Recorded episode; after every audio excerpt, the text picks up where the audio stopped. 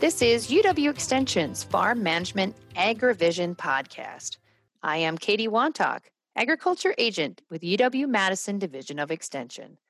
I will be chatting with fellow Extension educators as we answer questions from farmers and share our knowledge and expertise on how you can improve your farm management skills. Today, I am joined by Jim Versweyveld, Agriculture Extension Educator in Walworth County. Welcome, Jim, to the podcast. Thank you for having me, Katie.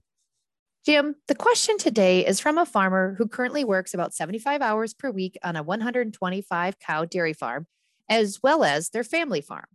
The family farm has 55 head of beef cattle, with 90 acres owned and an additional 25 acres rented in central Wisconsin. Her brother and dad help with the beef. However, dad is in his 70s and her brother isn't very interested in being a partner. Dad insists on her brother being a part of the farm because he doesn't think she can run the show by herself. The income from the family farm is divided three ways.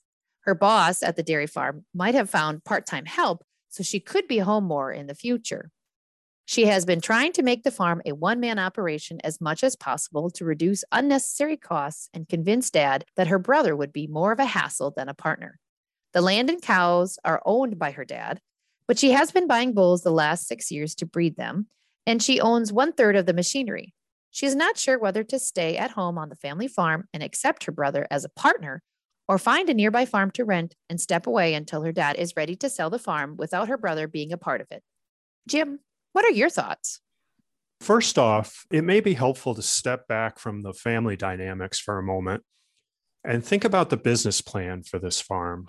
For a partnership to be truly successful, it needs to start with a clear vision, mutual respect, and defined goals it really helps to sit down and define the roles that each partner will play in managing the farm. And it sounds like, from what you've described, that discussion hasn't taken place on this farm.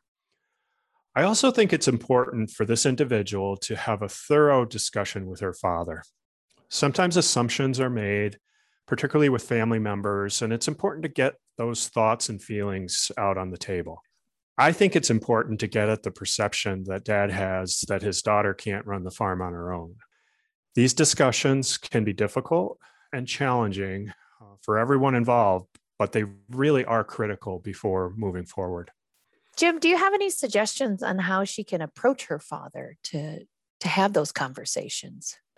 I think it's important to carve out a time when you're not busy with other tasks or farm chores so it may be, even though this sounds kind of strange for family members, it may be valuable to schedule an appointment and really position it as a business meeting and a chance to really talk things through because farms are busy places, as we know. And if you don't carve out a specific time for something like this, it may be difficult to have it happen.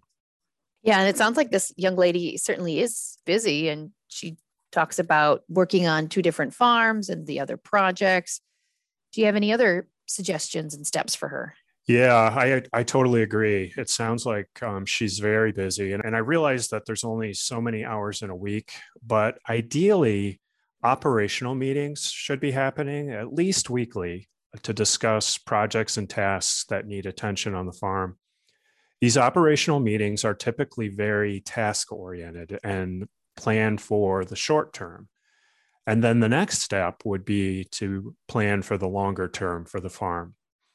For the long term, I would encourage this individual to have a strategic planning meeting with her dad and her brother to discuss the goals that they have for the farm operation over the next year. This would be a great time for dad to share his views about farm succession and the long term plans for the farm. It would also be ideally important for the brother to share his thoughts about the future of the farm, his level of commitment, and his desire to be part of that future. Katie, at the end of the day, it's possible that this family will be unable to come to a mutually acceptable agreement that meets the needs of this individual and her dad and her brother. But it's important to know that sooner than later, instead of continuing down a path that could foster disappointment, resentment, and ultimately failure.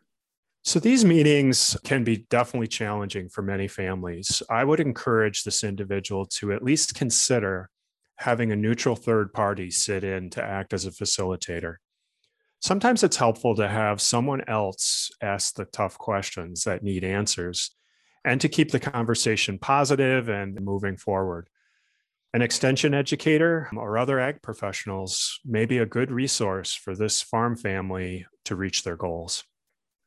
Jim, have you had conversations with farmers, you know, like this young lady here? How have they turned out? And uh, do you have any personal comments? Yeah, uh, that's a that's an interesting question. There's a farm family that I worked with recently um, that, much like this scenario that we're discussing today, it's a father in his 70s, a son, and a daughter. And I asked him as we were kind of talking about farm succession, I asked him, Tell me about the relationship that your son and your daughter have with each other. And he said, Oh, they love each other. I said, Oh, well, well, that's great. But when it comes to the business side of things, what's the communication like as far as decisions that are made on the farm? Um, and that's when he described that really, while the daughter has an interest in the farm, the decision making, at least on this particular farm, is done by his son.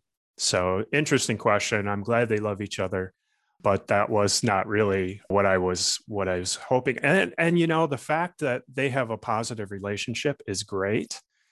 However, we've seen time and time again in these types of situations that relationship can go south quickly based on some of the business decisions that get made.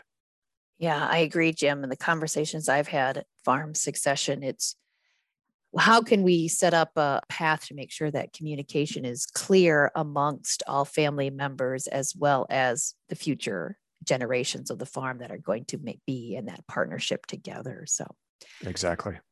Thank you very much, Jim, for your time today. Appreciate it. You're very welcome.